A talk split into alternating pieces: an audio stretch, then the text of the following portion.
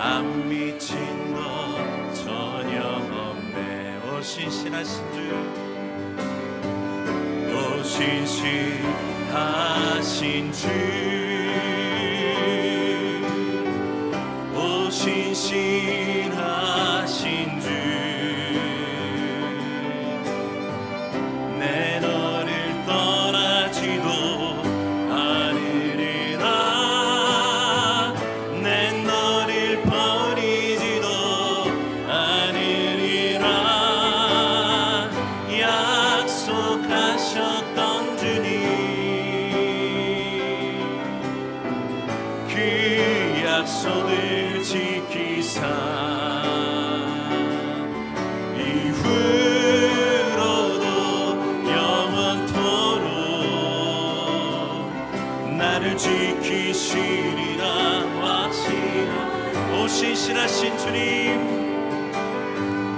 我心系他心居我心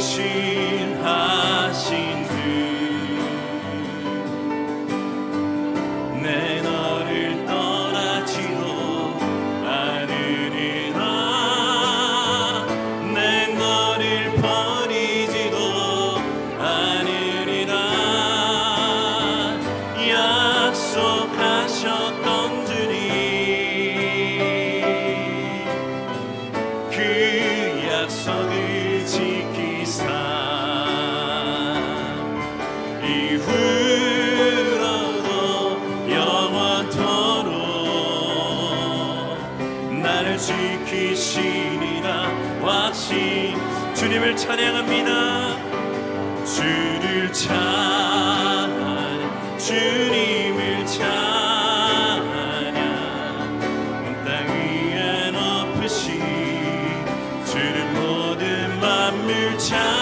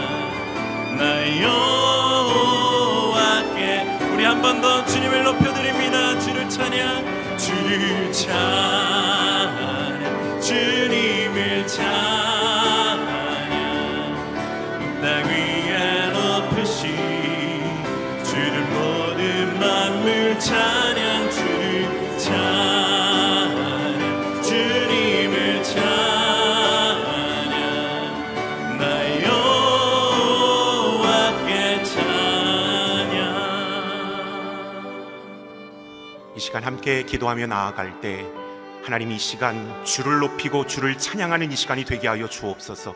생명의 말씀을 받는 이 시간이 되게 하여 주옵소서. 이 말씀 붙잡고 기도할 때 성령의 놀라운 터치와 응답이 임하는 놀랍고 귀한 시간으로 우리를 친히 만나 주시옵소서. 주의 이름을 크게 한번 불고 합심하여 함께 기도하며 나아가겠습니다. 주여! 아버지 하나님 감사합니다. 오늘도 새날 열어주셔서 귀한 예배의 자리를 우리를 발걸음을 인도하여 주시니 감사함을 드립니다. 하나님 이 시간 주를 높이고 주여와 하나님을 찬양하는 이 시간이 되길 원합니다. 또한 생명의 말씀 앞에 아멘으로 응답하며 그 말씀 붙잡고 아버지 하나님 기도할 때 성령의 놀라운 터치와 응답을 받는 놀랍고 귀한 시간이 되길 원하오니 오늘 이 시간 친 우리에게 말씀하여 주시고 기름 부어 주시고 하늘의 신령한 능력을 부어 주옵소서. 하나님 생명의 말씀을 기대하며 사모함으로 나아갑니다. 이 시간 말씀 속에서 깨달을 수 있는 지혜를 우리 가운데 허락하여 주시옵소서. 사랑의 하나님 감사합니다. 오늘도 새날 열어주심을 감사드립니다. 예배함으로 주를 높이길 원합니다. 주의 생명의 말씀 앞에 아멘으로 응답하며 기도하는 이 시간이 되길 원합니다. 우리 가운데 기름 부어 주시고 성령의 역사를 부어 주시옵소서. 감사함을 드리며 이 모든 말씀 예수 그리스도의 이름으로 기도드려 싸움나이다. 아멘. 할렐루야. 8월 11일 새벽 일부 예배 오신 성도님들을 축복하고 환영합니다. 하나님께서 오늘 우리에게 주시는 말씀은 사도행전 23장 13절부터 27절까지의 말씀입니다. 아, 저와 함께 교독하여 읽도록 하겠습니다. 며칠 뒤 아그리파 왕과 버니게가 베스도에게 문안하러 가이사라에 도착했습니다. 그들이 그곳에서 여러 날을 지내고 있었기 때문에 베스도는 바울의 사건에 대해 왕과 논의하게 됐습니다. 베스도가 말했습니다. 이곳에 벨릭스가 죄수로 가둬놓은 사람이 있는데 내가 예루살렘에 갔을 때 대제사장들과 유대 장로들이 그를 고소하고 유죄 판결을 내려달라고 청원했습니다. 고소인들과 맞닥뜨려 그 고소한 내용에 대해 스스로 변호할 기회를 갖기 전까지는 어느 누구든 넘겨주는 것이 로마 관례가 아니라고 설명해 주었습니다. 그래서 그들이 나와 함께 여기 오게 됐고 나는 그 사건을 연기하지 않고 바로 그 다음 날 법정을 열어 그 사람을 데려오게 했습니다. 그러자 고소인들이 일어나서 말했는데 그들이 고소한 것은 내가 짐작했던 죄가 아니었습니다. 그들의 논쟁거리는 그저 그들의 종교와 예수라고 하는 죽은 사람에 대한 것이었습니다. 바울은 예수가 다시 살아났다고 주장하고 있었습니다. 나는 이 사건을 어떻게 해결할까 망설이다가 그에게 예루살렘으로 가서 이 고소에 대해 재판받을 마음이 있냐고 물어보았습니다. 그랬더니 바울은 로마 황제의 판결을 받겠다고 상소해서 내가 그를 황제께 보낼 때까지 붙들어 두라고 명령했습니다. 그러자 아그리빠가 베스도에게 말했습니다. 내가 직접 그 사람의 말을 들어보고 싶습니다. 그러자 베스도는 내일 한번 들어보십시오라고 대답했습니다. 이튿날 아그리빠와 버니게가 위엄 있게 차려입고 와서 높은 관료들과 그 도시의 지도자들과 함께 재판정으로 들어갔습니다. 베드로의 명령에 바울이 들어왔습니다. 베스도가 말했습니다.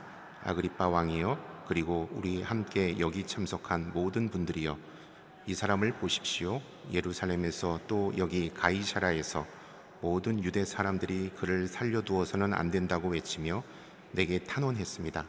내가 살펴보니 그가 사형받을 만한 일을 한 적이 없습니다. 그런데 그가 로마 황제께 상소하겠다고 해서 내가 그를 로마에 보내기로 결정했습니다. 그러나 그에 대해 황제께 확실하게 써 보낼 말이 없기 때문에 여러분 모두 앞에 특별히 아그리파 왕 앞에 이 사람을 데려온 것이니 이번 조사의 결과로 뭔가 상소할 것이 생기지 않을까 합니다. 27절 함께 읽겠습니다. 고소 내용도 구체적으로 명기하지 않고 죄수를 보내는 것은 상식 밖에 이르기 때문입니다. 아멘. 거듭된 바울의 재판 이면에 있는 하나님의 섭리란 제목으로 이상준 목사님께서 말씀 선포해 주시겠습니다.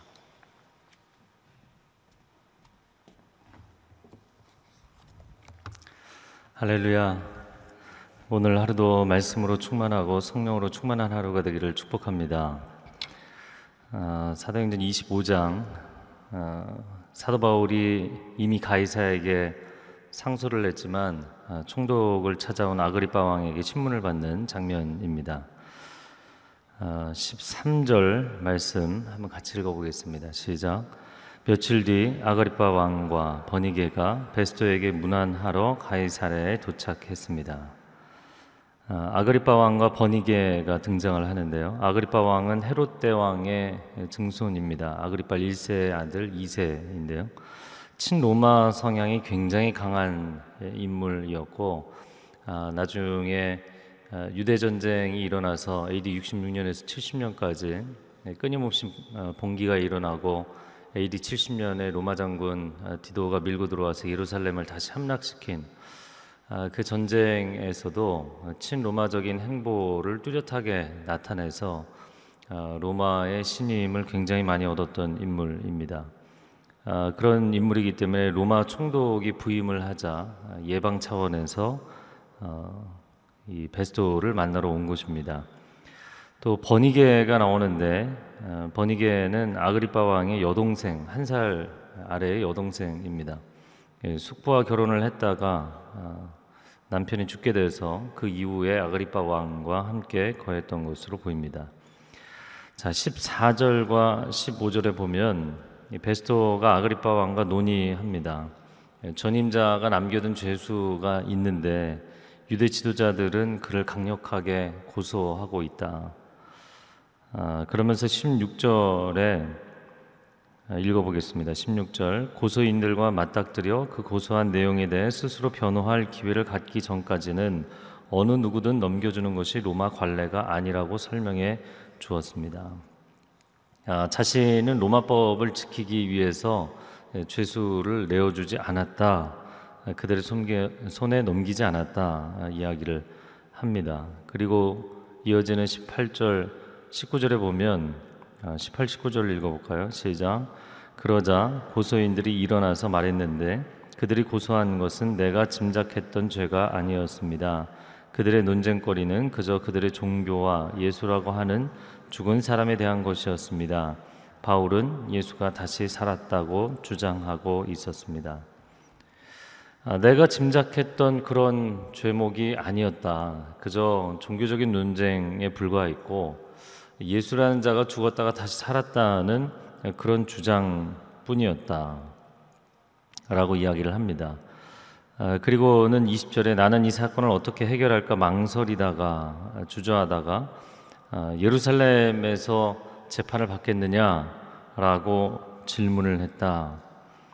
단순한 질문이 아니었죠. 사실은 육박지른 것이었죠. 21절에 그랬더니 바울은 로마 황제의 판결을 받겠다고 상소해서 내가 그를 황제께 보낼 때까지 붙들어 두라고 명령했습니다.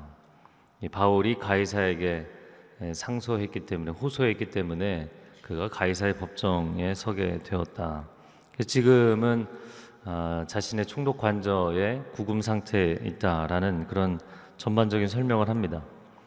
자, 이 설명하는 내용을 보면서 베스토 총독 입장에서는 재판 과정에 대해서 상당히 객관적으로 설명한 것 같지만 자신은 로마법을 지켰고 또 유대인들의 고소 고발의 내용이 엄중하기 때문에 아, 그들에 대해서도 존중했다. 이렇게 설명하는 이 그의 태도, 관점을 보면서 굉장히 자기중심적인 해석을 하고 있는 것이죠.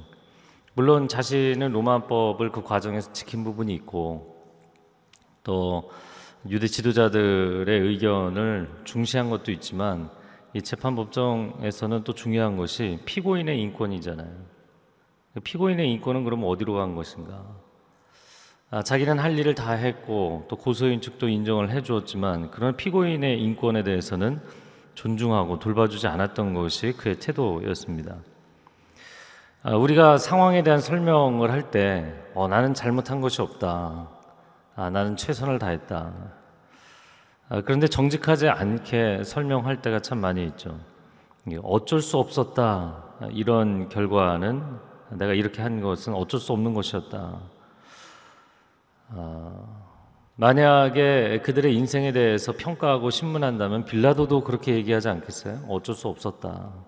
가론 유다도 그렇게 얘기하겠죠. 아, 나도 어쩔 수 없었다. 여러분 인생은 어쩔 수 없이 떠밀려 가는 것이 아닙니다. 하나님의 사람들은 하나님께서 허락하신 인격적 결단이 필요한 줄로 믿습니다. 매일 매 순간 내가 어떠한 길을 갈 것인가, 무엇을 말할 것인가, 심지어 내 인생에 지나간 시간에 대한 해석조차도 어떻게 할 것인가 스스로 결단할 수 있는 것이죠. 다른 선택이 없는 것처럼 떠밀려서 살아가는 인생이 아니라 하나님께서 주시는 중심의 결단과 고백으로 살아갈 수 있기를 축복합니다. 그리고 길이 보이지 않는 것 같을 때 하나님은 언제나 하나님의 길, 세상 사람들이 보이지 않는 제3의 길을 보여주시는 줄로 믿습니다.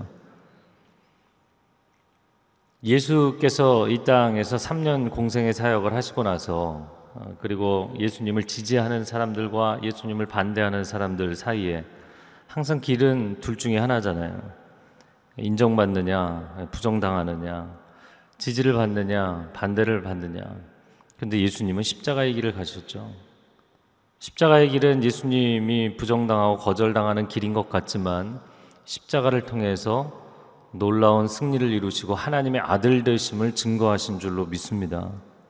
이게 사람이 생각하지 못하는 제3의 길이죠. 그 출애굽기 2장에서도 제가 자주 나누는 것이 갈대상자가 하나님의 제3의 길이죠.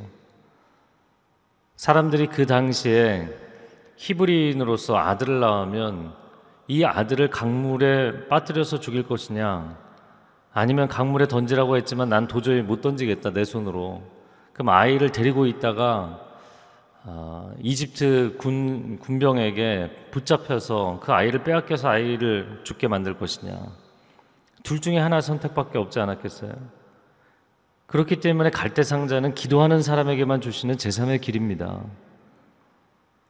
갈대 상자에 띄워서 그냥 강물에 흘려 보낸 게 아니라고요. 어, 바로의 공주가 늘 목욕하는 그 앞에 갈대 숲에 상자를 놓아두었잖아요. 그것은 제3의 길, 믿음의 사람만이 결단할 수 있는 어, 그 어려움, 난관의 정중앙을 돌파하는 힘이죠. 어, 하나님 앞에 기도하며 나아가면 하나님께서 지금 이 사도 바울의 상황이 완전히 교착 상태잖아요. 뭐 전진도 없고 후퇴도 없고 계속 그 상황에서 지지부진하고 있는데 아, 이 베스토 총독의 해석을 보면서 아, 자기 자신은 최선을 다했고 어쩔 수 없었다. 사도 바울의 인생이야말로 지금 어쩔 수 없는 상황이지만 그의 인생 가운데 자기 생명이 아까워서가 아니라 주의 복음을 증거하기 위해서 매 순간 결단하며 사는 삶.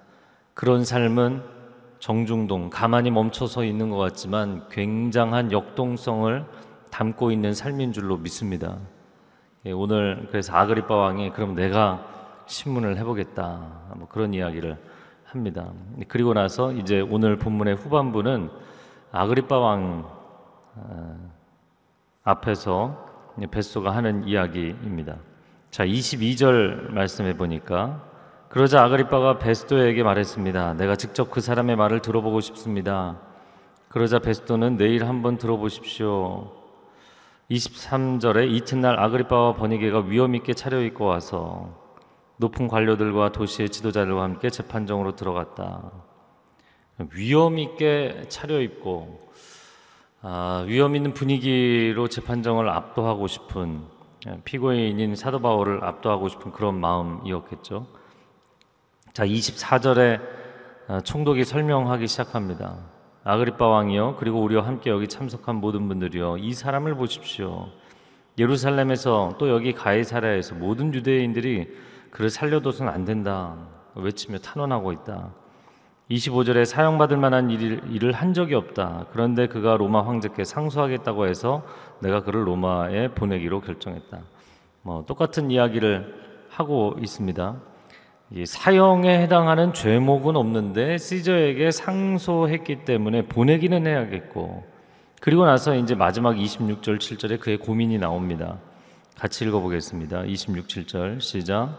그러나 그에 대해 황제께 확실하게 써 보낼 말이 없기 때문에 여러분 모두 앞에 특별히 아그리파 왕 앞에 이 사람을 데려온 것이니 이번 조사의 결과로 뭔가 상소할 것이 생기지 않을까 합니다. 고소 내용도 구체적으로 명기하지 않고 죄수를 보내는 것은 상식 밖의 일이기 때문입니다. 자, 황제에게 죄수를 보내야겠는데 그래도 본인이 관리 감독을 하던 총독으로서 아니 무슨 내용이다 이렇게 상소문에 써야 될 내용이 있지 않느냐. 저는 이거 보면서 야 정말 이 탁상 행정이다. 보고서에 쓸 말을 만들기 위해서 죄 없는 사람에게 도대체 너 무슨 문제가 있느냐 이걸 다시 신문하고 있는 거예요. 27절 말씀해 보면 상식 밖의 일이다. 어제 오늘 계속 이것을 예, 묵상하고 있는데요. 상식이라는 게 무엇인가요? common sense, common knowledge. 이게 사람들이 공통적으로 대부분의 사람들이 공통적으로 갖고 있는 선 이해를 이야기하는 것이죠. 세상은 세상 나름대로의 상식을 갖고 있습니다. 세상은 세상 나름대로의 자기만의 방식과 자기만의 게임의 법칙들이 있죠. 근데 시저에게 이 보고서를 올리려면 그래도 뭔가를 좀 끄적거리고 보내야 되지 않느냐. 이게 그들의 상식인 거예요. 당연히 본인은 아, 가이사에게 로마 최고의 황제에게 책임을 물어야 되는 그런 위치에 있는 사람이기 때문이죠. 그러나 그것은 사실 그들만의 룰인 것입니다. 그들만의 게임의 법칙인 것입니다. 오늘 본문에서 아, 그러면 무엇을 제목으로 써서 올려야 되는가? 도대체 아무런 이야기가 없는데 이런 종교적인 이야기를 써서 보내야 되는가? 라고 이야기했잖아요. 사실 오늘 설교에는 특별히 설교할 내용이 없어요. 그런데 저는 이렇게 쭉 보면서 굉장히 쉽게 이야기하고 지나간 부분이 핵심이죠. 무슨 이야기를 했나요? 18, 19절에 보면 제가 생각했던 죄는 아닙니다. 그저 종교적인 이야기와 예수라는 한 사람이 죽었다가 부활했다는 주장뿐입니다. 그 별 얘기 아니라는 거예요. 근데 사실은 그게 핵심이죠. 바로 그 하나님의 아들 예수 그리스도의 이 땅에 강림하심과 그리고 십자가를 지심과 그 대속적 죽음 이후의 부활 사건이 전 세계를 뒤집어 놓고 있는 중이었어요. 핵심을 놓치고 그들만의 관점에서는 아무것도 없다는 거예요. 참 얼마나 답답한 일인지 모르겠습니다. 예수 그리스도께서 이 땅에 3년 사역하실 때 유대 지도자들이 와서 끊임없이 예수님에게 힐난하며 공격적인 질문을 던졌어요. 그런데 답을 얻지 못했어요. 이유가 무엇일까요? 예수님이 하나님의 아들이라는 핵심을 놓치고 딴 이야기만 계속하고 있었거든요. 부자 청년 관원이 예수님에게 찾아와서 내가 무엇을 해야만 영생을 얻으리까 질문했어요. 예수님께서 물론 여러 가지 이야기를 해주셨지만 가장 핵심은 너가 왜 나를 선하다 하느냐? 선하신 이는 하나님의 한 분 외에는 없느니라. 예수님이 내가 곧 아버지와 하나이니라 그 말씀을 하고 계시는 것이거든요. 그 대답을 주시는 예수님이 누구이신지가 핵심인데 우리는 그 대답만 들으려고 하는 것입니다.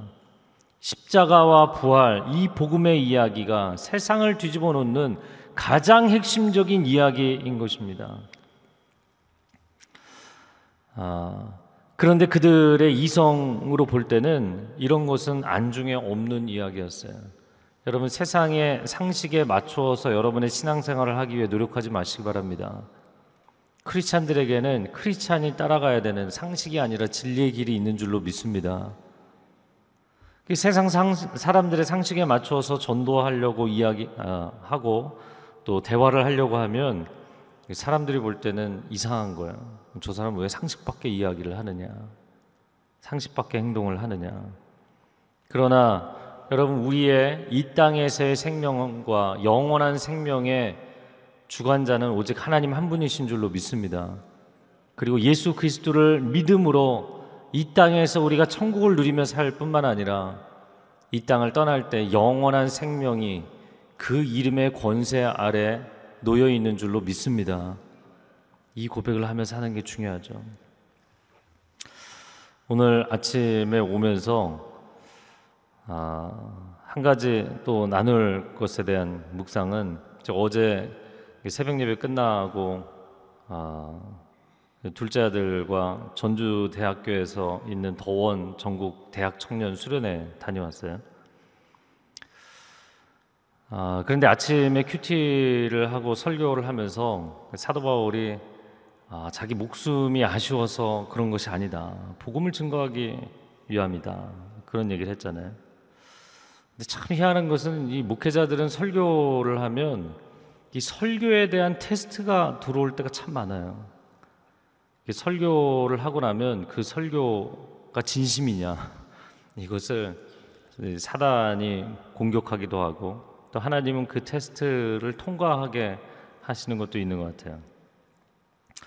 아침에 출발을 하면서 아침부터 계속 그 뭐 요즘 차들이 사고도 많이 나기도 하지만 먼 거리를 가면서 이차 상태가 왠지 괜히 의심스럽더라고요. 그 집회를 마치고 서울로 올라오는데 그 서전주 인터체인지 앞에서 그 차량 점검하는 데가 있어서 타이어를 네 개를 다 점검을 하고 바람이 조금 빠진 것까지 다 바람을 넣고 그리고는 그 논산 천안간 고속도로 있잖아요. 예, 논산 천안간 고속도로를 쭉 달리고 있는데 이 자동차가 이상한 거예요. 아 그래서 이제 결국에는 차를 계속 slow down해서 이제 휴게소 2인 휴게소라는 데 이제 들어가서 아, 애니카 서비스를 불렀는데 네 제가 특정 서비스를 내겠네요. 네 서비스를 불렀는데 아, 차가 결국에는 만약 그냥 모르고 달렸으면은 차가 사고가 크게 날 뻔했어요. 바퀴 하나가 이제 바람이 심하게 많이 빠졌는데 보니까 아, 전혀 이제 겉으로 봐서 육안으로 모르겠는데 그래도 기술자가 오셔서 아, 확인한 것은 이만한 대못이 박혔더라고요. 근데 이게 도대체 어떻게 박혔는지 모르겠어요. 분명히 인터체인지 타기 전에 타이어를 점검을 하고 그러고 달렸는데 제가 한 3, 4년 전인가요? 차 사고가 크게 났을 때이 서해안 고속도로에서 차가 완전히 폐차될 지경으로 사고가 났을 때 그 전 주일 설교가 목숨 걸고 사역하라는 거였어요. 그리고 그날 아침 설교가 애써서 죽으면 죽으리라였어요. 아멘. 예, 너무 남의 사건이라고 쉽게 아멘 하시는 거 아닌가 모르겠어요. 여러분, 오늘 하루 무엇을 하나님께 구하시겠습니까?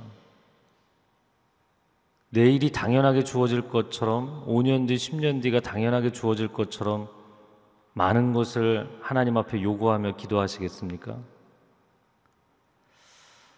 인생의 하루 한순간은 그냥 하나님이 주시는 시간입니다. 불러가시면 가는 거고요. 하루와 한 시간을 주시면 그 하루 한 순간을 사는 것입니다. 내가 하나님 앞에 받아내지 못해서 왜 아등바등하며 기도하십니까? 그냥 하루를 주신 것에 감사하십시오. 그리고 생명을 아까워하지 말고 하루라는 생명, 일일 일생이잖아요. 하루가 한 번의 인생을 사는 것인데 그 하루의 생명과 인생을 쏟아부어서 생명을 살리며 사시기 바랍니다. 그것이 가장 가치 있는 삶입니다. 사도 바울이 결국에는 이 아그리파 왕에게 내일 복음 증거하잖아요. 어, 내 인생은 왜 또 이렇게 심판을 재판을 받느냐? 아, 그러고 짜증내고 화내고 하나님 원망하고 왜 나에게 이런 힘든 시간을 주십니까? 그러지 않았고요. 왜 내 인생에 하나님 그 다음 진전을 주시지 않습니까? 그러지 않았고요. 그냥 그날 주어진 시간, 그 하루의 생명의 기회 동안 복음 증거하고 예수 그리스도의 이름을 높여드리고 생명을 살리며 살아간 줄로 믿습니다. 그것이 우리의 삶입니다. 이 시간 함께 기도하겠습니다. 하나님, 마치 우리에게 인생의 시간이 당연하게 더 주어질 것처럼 하나님 앞에 많은 것을 요구하면서 기도하지만 하나님, 우리는 하루 한 시간 한 번의 호흡도 하나님께 은혜로 받아서 살아가는 존재인 줄로 믿습니다. 겸손하게 오늘 하루를 살게 하여 주시고 하루의 시간을 허비하며 사는 것이 아니라 이 하루를 주님 찬양하고 주님의 마음을 시원케 해드리고 생명 살리는 일을 하며 살아가게 하여 주시옵소서 주여 삼창어 기도하겠습니다. 주여 주여 주여 오 사랑하는 주님 우리에게 많은 기도 제목이 있지만 하나님 앞에 다 내려놓습니다. 십자가 앞에 내려놓습니다. 하루 한 날을 살지라도 주님 주님 기뻐하시는 인생을 살게 하여 주옵소서. 주께서 기뻐하시는 길을 걸어가게 하여 주옵소서. 하나님 생명을 아까워하며 사는 것이 아니라 하루의 생명을 주님을 위해 쏟아부으며 살게 하여 주시옵소서. 가치 있는 생명, 가치 있는 인생을 살게 하여 주옵소서. 나의 영광과 나의 승리와 성공을 위해 살아가는 것이 아니라 예수 그리스도 그 이름을 증거하며 살게 하여 주시고 예수의 증인된 삶을 살게 하여 주시며 생명 살리고 영혼 살리며 살아갈 수 있게 하여 주옵소서. 나를 통하여 가정이 살아나고 한국 교회가 살아나고 일터가 살아나고 우리의 이웃이 살아나고 믿음의 공동체가 살아나는 역사가 있게 하여 주시옵소서. 오 하나님 하루 한 시간 한 생명을 허락하신 하나님을 찬양합니다. 우리는 수명으로 사는 것이 아니라 사명으로 사는 줄로 믿습니다. 하나님 우리의 인생의 시간이 막연하게 주어질 것처럼 생각하는 것이 아니라 하나님 앞에 오늘을 주신 하나님의 은혜에 찬양하고 감사하며 살아가게 하여 주옵소서. 하나님의 주권을 인정하며 살아가게 하여 주옵소서. 우리가 가는 곳마다 만나는 사람들마다 우리를 통하여 예수 그리스도의 복음을 듣게 하여 주시고 영혼이 살아나고 공동체가 살아나고 시대가 살아나는 역사 있게 하여 주시옵소서. 이제는 우리 주 예수 그리스도의 은혜와 하나님 아버지의 극진하신 사랑과 성령의 교통하심이 오늘 다시 한번 나의 인생의 나의 생명의 주관자 주님이심을 고백하며 나아가는 귀한 하나님의 백성들 위해 소중한 가정과 자녀들과 일터 위에 그리고 한국교회 위에 저 북녘 땅 위에 성교지 위에 이제로부터 영원토록 함께하여 주시기를 간절히 축원하옵나이다. 아멘.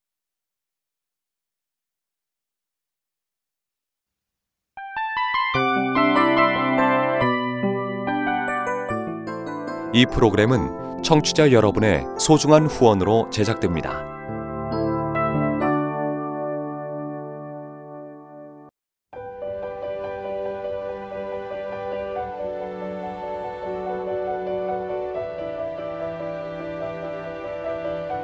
세상에는 수많은 교회들이 있지만 더 깊이 있는 말씀 강해를 찾기 위해 크기로만 교회를 선정하지 않습니다. 보다 좋은 영적 콘텐츠를 더 많이 나누기 위해 방송비를 받지 않습니다. 1년 365일 복음만 전하고 싶어서 우리는 광고를 하지 않습니다. 온누리의 복음을 땅끝까지 CGN TV와 함께 땅끝 선교사가 되주세요.